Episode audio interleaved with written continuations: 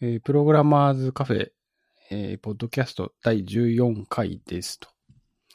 えっ、と、まあ、前回からちょっと経っちゃったんですけども、えっ、と、前回を撮って、えしばらくした後に1回撮ったんですけども、3.8兆円の話をして、ちょっと撮ったんですけども、ちょっとその話を、えソーシャルネットワーク上に出すっていうのはちょっと、で、できないっていうことになりまして、すいません。で、それで、えー今回ちょっと、のタイミングまでずれてしまったということですね。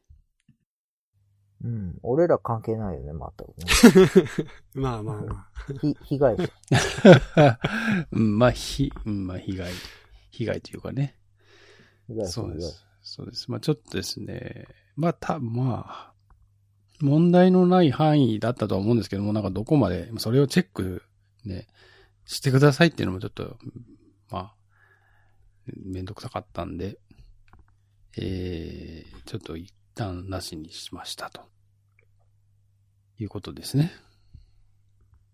で、今日はまた別の話で、えー、だいたい30分ぐらいで、えー、一回取れるようにしましょうということになりました。大丈夫ですかね？はい。あそうか。そこの話から始めなきゃわかんないんだよね。あそうそう。そうだねまあ、あのーだいたい1時間ぐらいまあ、長いと1時間半とか。で、時間制限、まあ、一だいたい1時間ぐらいって言ってたんですけど、結構それやると、その、1回1回が結構大変っていうことで、えー30分ぐらいに収めて、その回数をもうちょっと増やしましょうという話になってますと。うんうん。で、今日は、倉林さんがすごいいっぱいネタを出してくれていて、ちょっと僕がもし、かして全部書いてあるのどこからどこまでが倉林さんなの？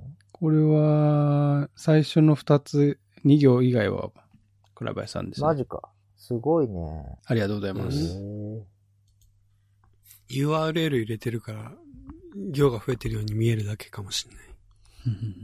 まあでも10個ぐらいあります。まあ、二つかなと思って。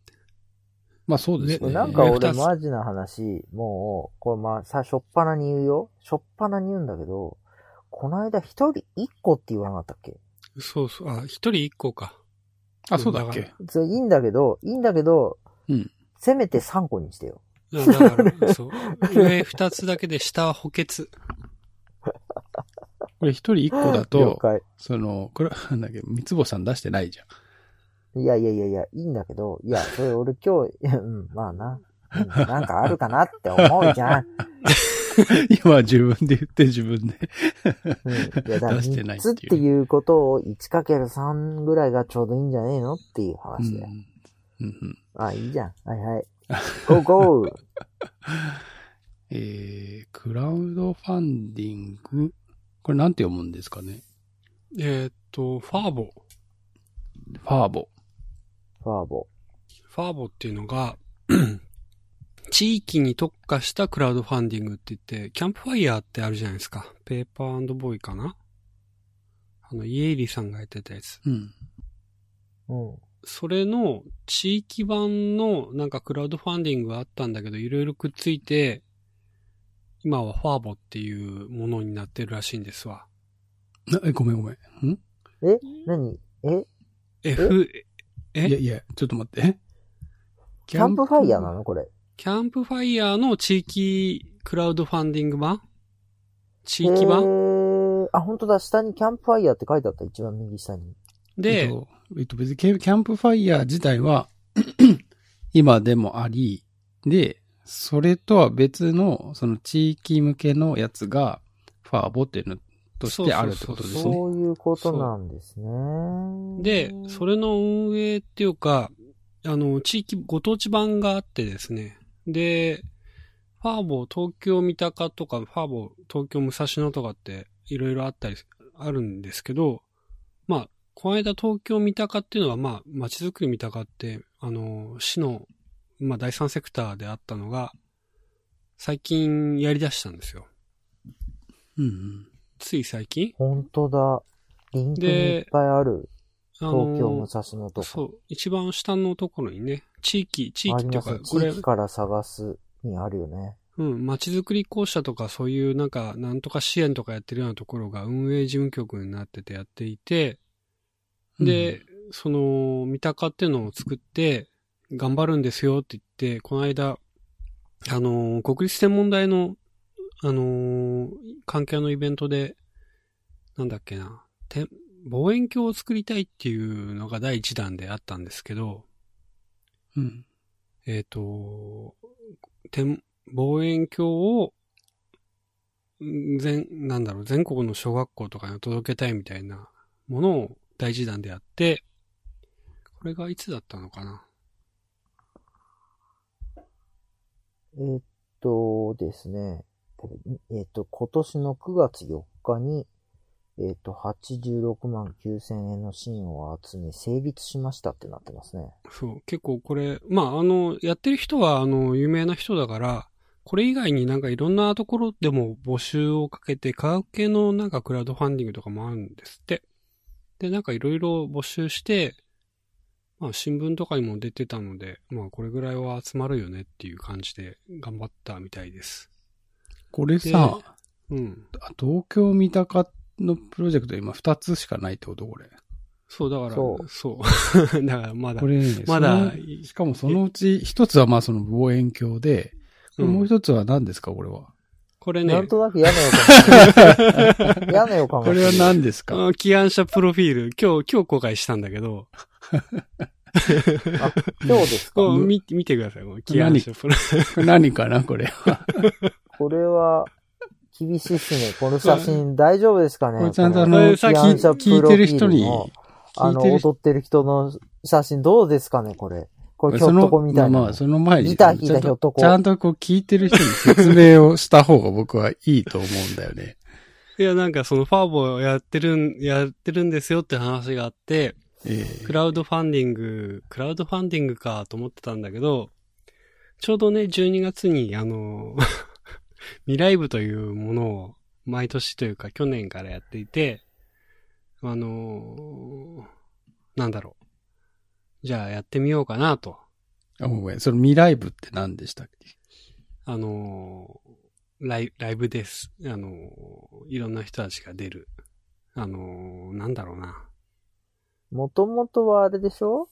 もともとは商店街のおお祭りの祭りの時にやっていた舞台イベントがあったんだけど、それの音楽版に特化して、あの、お祭りの時は屋外なので、あんまり音楽とか大きな音とかも出せないし、あの、機材とかも設置できない、まあ限られるんだけど、あの、ホテルの地下を借りられるので、えっ、と、音楽に特化したライブイベントを、その商店街からちょっと出て、市内の人たちでやろうっていうのが、未来部っていう、あの、きイベントだったんですけど、まあ、まあ、要そういうはこれ、その三鷹の在住、三鷹在住じゃなくてもいいのかもしれないけど、まあそのバンドをやっていたり、その音楽をやってる人が、まあその、な、対バンみたいな感じで集まって、ライブをするってことですか？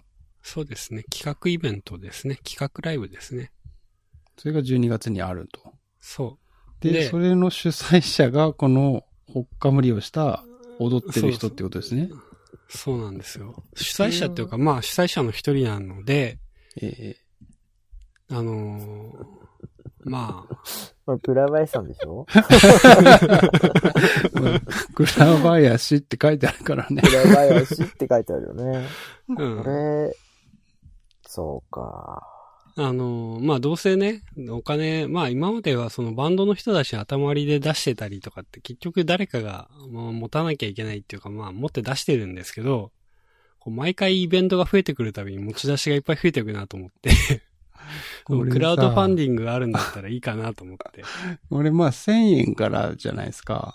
で、え1000円はその、まあ、入場券っていうのわかるんですけど、はい。これ2000円、3000円、5000円、1万円ってあって、うん。まあ、そのよ、よくあるね、そのクラウドファンディングで、その、金額に応じてそのオプションが変わっていくみたいなやつだと思うんですけど、はい。こう1万円のオプションに、うん。この、このライブの後に行われる1月末から2月は、まあ、は初旬頃に行われる反省会参加券っていうのがあって、これはなんだろう、あの、メリットかな？これ。うん。ねこれ参加できるんだね。いや、本当はね、あの、打ち上げに、まあ参加した時に、打ち上げに、まあ打ち上げの時の費用とかはね、出さなくていいっていう、あれを書こうかなと思ったんだけど、いろいいろあるから、まあ、ちょっとお約束でするの難しいから、参加券という書き方にごまかしました。反省会。反省会という名の、じゃあ、その、打ち上げみたいな。打ち上げ、打ち上げに参加する権利なんだけど、うんまあ、あのね、これなんかい、結構、そのファーボっていうのが結構お高く、お、お堅くて、審査が、あの、事務局と本部とかなんかいろいろあったりするんですよ。ええなるほど。で、なんかこの写真は大丈夫だとか、この書き方はだどうなのかみたいなことを言われたりするんだけど、まあ、俺の、俺の時はちょっとする、するというか、言っていいのかな。まあ、中の人たちよく知ってるから、あまりそういうのはなかったんだけど、本当はこの1000円というのも作れなくて、3000円以上じゃなきゃダメですとかっていうような言われ方をしちゃったんだけど、言われ方ってかシステム上は3000円以上なんですって。うん。で3000円って言われてもっていうところで、1000円とか2000円とかのやつを作ったんだけど、まあ、ちょっとその3000円以上じゃなきゃダメっていう、そっか、でももう出しちゃってるからいいのか。なんかその話をこう、こう、公にしして大丈夫かなって今ちらっとあ、その思ったけど。3000円っていうのは、そのもうファーボーの使用上3000円以上なので、大丈夫です。で、その、あ、いや、そうじゃなくじて、これだって1000円でできちゃってるじゃん。まあ、それはあのね、事務局の審査が OK で、あの、本部が許可して、本部に編集してもらわなきゃいけないので、それはちゃんとオフィシャル言って大丈夫なことだあそうそうで。なんですねうん。ええなるほどなるほど。だからシステム上は3000円以上じゃなきゃいけないので、うん。という話。うんうんこれね、その、俺って編集できないんだって。途中もうオープンしちゃったら。まあ、編集できちゃうとね、そのもう約束が保護にされるってことがあり得るってことだから。うん。ですよですよねでもなんかね、本文の方とかを編集してどんどん編集してくださいとか言われて、ちょっとな、難しいなと思いながら。へえ。あ、本文ですね。ほ本文？うん。はいはいはい。ね、だって支援コースとかも、その状況とか変わってきたらね、追加とかぐらいはできるようにしたいなと思ったんだけど、数とか、まあ、なかなか難しいな。状況によって変わってくるから、ちょっと絞っとかないといけないのかな、みたいに。なるほど。うんまあ、ちょっとそういうクラウドファンディングなるものをちょっと一回もやったことなかったんでやってみようかなと思ったんだけど、まあ、どうなんだろうね。なんか、手数料で2割取られるらしいんですね。まあ大体そうだね。うん2割って、うん、こういうね、まあ、ボランティアイベントで、で、他の主催者とか、まあ、成立してるのを見ると、結構自分で入れたりしてたりなんかして、なんとか成立させたいみたいな動きをしてる地域とかもあったりして、あのーそこでね、2割取られちゃったら、せっかく集めた運営資金の運営大変だなとかって、一言ながら思いながら、まあ今回、すごく小口のね、あの、クラウドファンディングだから、まあ、他のところは100万とか200万とかをみんな目指すような、あれだから、自分で10万円ぐらい突っ込んでみたいなことをやるみたいなんだけど。うん。まあ、その手数料の割合はね、なんかその、いろいろな決め方があるんでしょうけどね。2割がうん、その、いいとか悪いとかは全然僕はわかんないんで、なんとも言えないですけうん。ど。あ、いや、そのね、わざわざ自分でお金集めて、手数料入れて、クラウドファンディングすんのかと思いながらね。なんか見てて、見ててというか、大変だなと思いました。そんな、そんな感じです。これ目標金額が8万円で出ますが、これうん届かなかったらやらないってことですか、いやいや、これはね、オールイン方式って言って、あの、別に届かなくてもやりますっていうやつです。ああ。なるほど。うん。まあ、この目標金額が8万っていうのは予算8万で組んでるからってだけで、もうこの金額はもう出演するバンドで集めてるから大丈夫なんだけどっていううん。なるほど。ね。まあ、それ以外にその、バンドのメンバーが売ったりするチケットとかがあるので、あの、どう、どうなんだろうな。このクラウドファンディングの売り上げとかは、まあ、いろんな、なんだろう、分配とかをするときの費用に使おうかなっていう形です。これ、支援金の使い道ってあるんですけど、うん。支援金の使い道の合計が11万ぐらいになってますけど、うん、そう。そう。11万に設定はしないんですね。最初ね、10万とかにしてたんだけど、なんか、集まんなそう、そうだなと思って、下げたんです。これ、これ去年の実績だから、あ、なるほど。うん。まあでもこれ成立しなくてもやるんだったら別に10万で設定してもまあいいんですよね。あの、なんか達成率低いとかっこ悪いなって。なんか、いろんな思惑が重なりすぎてて変なの。なんだろうん。なんか、ななんだろうなうんなこれ、これって残るらしいんだ。ああの、クラウドファイング。そうだねそうそう。だか、ら、なんか、なんか達成率5%ぐらい、なんかもうすでに誰か買ってるみたいだなって。5%ぐらいで終わったら嫌だなっていうのがね、あって。とりあえず3%は超えたみたいですよ。よかったよかった。まあちょっとね、キックスターターみたいなクラウドファンディングだったらわかるんだけど、こういうイベントのクラウドファンディングってどうなのかなと思いながら。うん。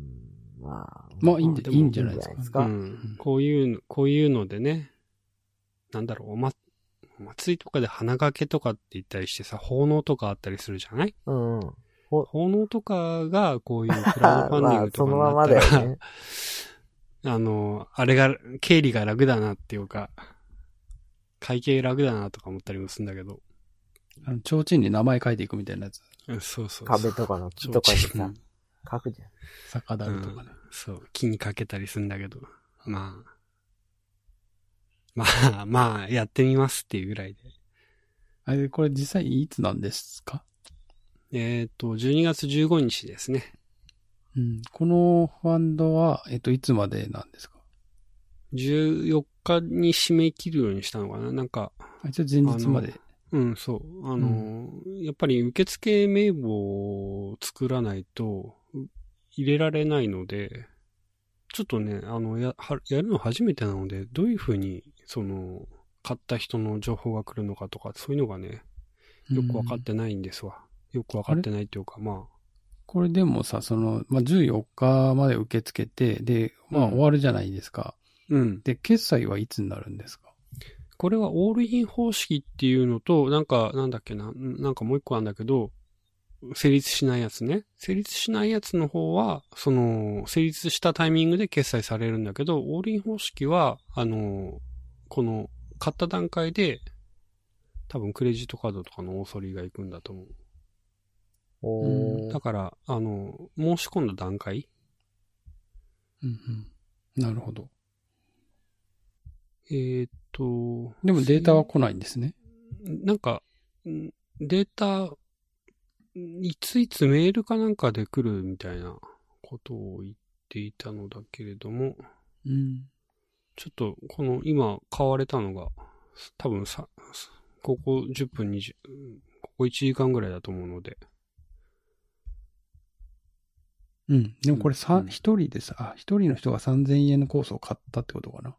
そうそうそう、だと思うんだけど、感謝のメールがもらえますね。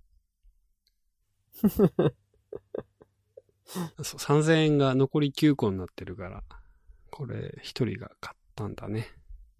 うん。うんいやほどポッドキャスト見てる人も、みんな買ってくれ、聞いてくれてる人も、よろしくお願いしますっていう。うん。あ、なんか、あそれだな、言いたかったの。この、このメディアを利用して宣伝が、そうそうそう。まあね、その、なんだろう、宣伝になるかどうか怪しいことはあ、さておき。難しいなあ、これ応援コメント入ってますね。応援してます。頑張ってくださいって書いてあります。本当だマ。ジで。誰だろうね。ビケビケ、1974年。うん、44歳ですね。誰だろ出演者の一人だろ あそうかもしれない、誰だろう？いいね押しとこう。うわー うわまあ、人誰だが集まるといいですね、これね。うん。次ですね。いきます はい。次は？これ何ですか？何これ？もう一個、このまま順番に行く？なんだっけ？ああ、これあれ。サイバーセキュリティ担当大臣。ああ、あれパソコンか。触ってないっていうね。PC 知らない人ね。それ、それだけ。なんでこういう人をなんで選ぶの？いないからじゃないの？うん大臣ってさ、なんかこういうさ、なんかさ、立場の、こう、こういう人しか選んじゃいけないの？議員しかダいやメなの、えっと、いや民、民間からも選べますよねあ。の民間、うん。あのね、前の防衛大臣かなんかも民間で問題になったり。あ、いたとかなね、んかあったよ一人ね。多分、あの、財務、財務系とか、そういうのは専門職で雇ったりするけど、まあね、なんかまあ、でもこの、い一説によると、この、パソコンを持ってないみたいなことが最大の防御みたいな、サイバーセキュリティに対して。そうね。まあなスタンドアローンだからね。スタンドアローンっていうか、持ってないから 攻撃しようがないっていう。あアンプラグドっていうか、なんか海外のメディアで言われてたって。かっこいいなと。アンプラグド。エリック・クラプトンみたいになってますけど。ねまあなすごいね。うん。うん。まあちょっと微妙すぎるというか、まあでもね、経団連のさ、その、トップの人も、なんか今の、今回の人は、今の人か、今の人は、いや、なんかメールを、なんかその経団連のトップの人としては初めてメールが書けるみたいな、パソコン触ってるみたいな感じだったんで、あのじね、トップの人のとこに初めてパソコンが導入された。うん。なんでそんなバカな人ばっかり雇ってんの？これね。バカかどうかはわかんないけど、その、パソコンは使ってないってことですね。えー、俺思うに、パソコン使ってないやつがバカじゃないと俺思えねえんだけど。あ 極論ですよ、それいや、でも本当に。でも、携帯とかスマホは使ってるんでいすよね、きっとち。ょっと待ってよって気しない？だって、経団連だぜ逆じゃない？逆あれじゃない？もう若い人はパソコン使わないみたいなのがあるわけだからさ、もうこの人はさ、もうパソコンとか使ってないよ、俺はってことじゃない ?USB おじさん？そうそ ?USB おじさんは、もうパソコンなんか使ってねえよ、俺はってことなんですよ、きっと。でもさ、ごめんな、アンドロイドでさ USB でほ、あれだぜ、充電だろ、一応。あー。あれ、そっか、マイクロ USB も USB か。うん。サンダーボルトしか使ってないからってことですよ。すげえ。iPhone ユーザー。ああ、この質問なんかさあれあの、最近充電もね、乗っけるだけだしね。そっちしか使ってないっていう。ああ、Mac 派だし。プラグが古い。あ、無線充電とかねそういう。ね完全に、もう、そしたらもうアンプラグドですよ、本当に。うん。この質問する人の、もう、USB ジャックはあるか？って聞いてて、USB ジャックはさすがに俺も知らねえやと思って。うん。うん。なんでしょうしょうがないよね。平均的なとこなんじゃないの？国会議員の。大臣、大臣クラスの。まあ、パソコンね。もう68歳って、どう、どういう感じなんだろう。でうちの父でも使ってるんで、全然、うん。まあまあ70、でもうちも使っでもてるけど USB の話をしろって言われても、えっていう風にはなっちゃうかもな。そうだね。え、あの、プリンターつなぐやつみたいな？え、あ、それ、でもそのプリンターをつなぐケーブルと、イーサケーブルの違いはわかんないだろうし、まあでもそ、うんその、なんていうの、そその USB の、その、からの攻撃とかそういうものが、いわゆるあるので、そういうところをちゃんと知ってるのって多分意味だとは僕は思ってるんですけど、でもさ、俺思うんだけど、このさ、質問してるやつも怪しいよね。いや、相当怪しいよ。分かってない。だからなんか、こう、うんなんかこうさ、何このカンガルーの戦いみたいなの。なんだろうね。この10年前のさ、イランで起きた USB メモリを使ったって多分 USB のオートラインフかなんかに、をいじってさ、なんか、うん勝手に実行しちゃうみたいなのが昔あったような気がするんだよね。多分それのこを言いたいのかな。アメリカ、なんだっけな。これなんだっけ？のえと何のワームだっけ？情報機関が、いアメリカン情報機関が、イランの核施設の、その、なんか、なんだっけ、を、USB 遠心経由で攻撃をして、あ、そうそう、それそれ。遠心分離機かなんかを過回転させてぶっ壊したみたいなやつだったと思うんだけどね。その話だと思います。うん。起動方法がその USB 挿すだけで実行できたからっていううん。脆弱性で利用したものだから、多分 USB がそのげ日本の原発にあるかっていう質問そのものがさ、まあでもそのこ、なんか、そのサイバー攻撃の、まあそのうん、多分ものすごく有名な事例として、そういうことがあるわけだから、それぐらいのことは知ってるよねって意味だとは思うんですけどね。ああまあそうだね。うん。どうなんだろうね。日本の原発って逆に USB とかないんじゃねえの？まあまあまあ、なんかその USB があるかどうかっていう問題よりも、ちゃんと分かってるかっていう話で。で、で、ない、で、ないんだったら、まあそういうものを使わないような、その、なんだろう、セキュリティ上の安全基準がありますとかっていう答えだったら全然いいんじゃないですか？うんあっても繋がってませんとか。で基本的に使われないって書いてるのが、まあ、それほん、もしかしたら本当に正しい答えなのかもしれないんで、わかんないけどね。でもご存知ないってことではあるんですよ。ちょっとね。使う場合は穴を入れるらしいですけど、細かいことは私にはよくわかりません。いや、だって、まあわかんないよ。だって、キーボードだって USB だもんだって。まあ、USB どう潰すかっていうのはちょっとね、技術的な問題かもしれないんで、別に知らなくてもいい気がするけどね。うん。うん。なんか、結構、まあ、つうん。なんかね。ね最近の USB とかから Bluetooth とかになったりしてるじゃない？キーボードとかもさ。で、Bluetooth 使った、なんかそういうセキュリティハック使われるようになると逆に今度危ないよね。まあそうですね。ままあ何でもね、まあ、まあ、入力できるものだったら使えるんでしょうけど。うん、まうんあ、サイバーセキュリティの担当大臣は、でも難しいな、難しいな。うん、難しい。難しいな難しいよ。うん。いいるのかね、そういう人材ってね。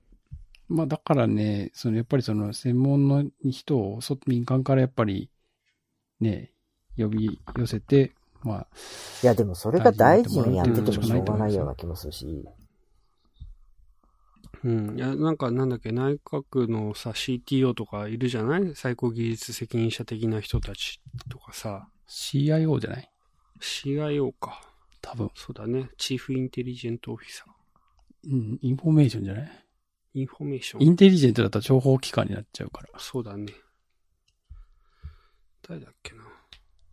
CIO ってでも経産省からとかから出てるんじゃなかったっけ？東大のなんとか先生が、えっ、と、しら、しら、平本先生。内閣官房、内閣官房だね。政府 CIO、上席補佐官とか。そういう人たちがいるから、まあ。うんう。んいいるだけなんでしょまあ、どうなんだろうね。こうなんだろう、指示系統として、やっぱこの人が最終決定するっていうことなのかね。日本の仕組みとしては。まあ、その規模的にはさ、そのなんか、なんだろう、防衛、まあ、防衛省まではいかないかもしれないけど、まあその、サイバー攻撃ってね、今はね、めちゃくちゃあるわけだから、それなりの、うん、組織になってないと、やっぱりね、ああ、でもない、ないんだよね。その自 自衛隊で100人採用まあ大規模みたいな。まあ ことを言ってたじゃんうん、まあそうだね。警察でさ、なんだっけ、10人採用したとか、なんか、なんだっけ、なんか前、ちょっと前ニュースになってたよね。確かにあったかもしれない。うん。そうですね。まあ、でもそれはね、もう早くやらないといけないし、まあやってるんで、ところもうすでにやってると思うんですけど、まあ、でもほら、政治主導、結局政治の方で、なんかね、そういう分かってる人が一人もいないと、大変だよね。大変だよねっていうか、誰も何も分かんない状態で決まりようがないじゃん。こういうのって。まあ官僚主導なんで、官僚、うん、主導なんじゃないですか。やっぱり。そうね。官、官僚で分かってる人がいればいいんだろうけどね。官僚、官僚もなんか、セキュリティセミナーみたいなの受けさせられてるぐらいで、どうなんだろうね。この政府 CIO っていうのは、まあ一応そういう役割なんですよね。うん。まあ中身はちょっと全然わかんないですけども。はい。ということで、もう30分過ぎたんで。はい。はい今日はこんなもんですか。USB でした。USB でした。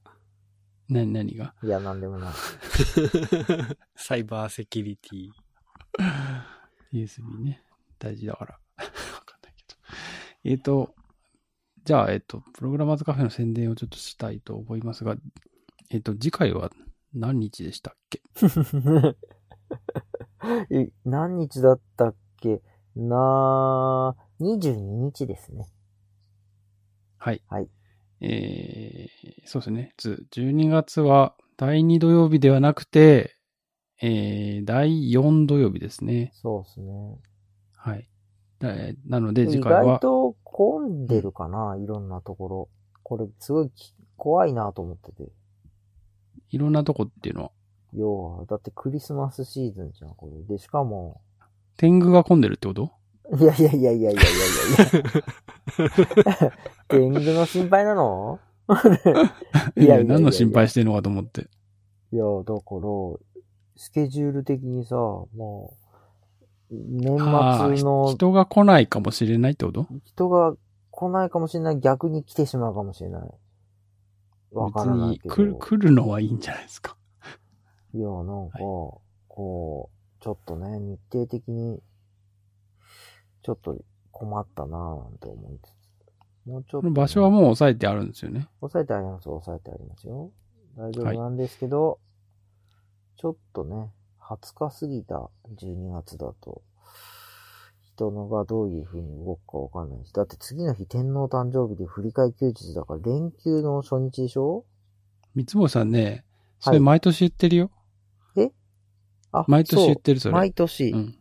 そうかん。その、この、なんか20日過ぎると人の動きが読めないっていう。うん、そうそう、よく、すごく怖い。うん結果的になだ変なことにはなってないので、今のところ。あ大丈夫じゃないですか？了解でございます。じゃあ、僕不安が来ちゃうんだな。不安、うん、そうだね。そういうことにしとこはい。はいというわけで、えー次回のプログラマーズカフェは、えー12月22日土曜日1時から、えー中央線武蔵境駅前、えー1分の、えー武蔵野プレイスという図書館の3階でやっています。えー参加は、えーアテンドという、えーサイトから検索してみてください。よろしくお願いします。う。よろしくお願いします。じゃあ今日はこれで終わります。はーいあ。りがとうございました。ありがとうございます。終わります。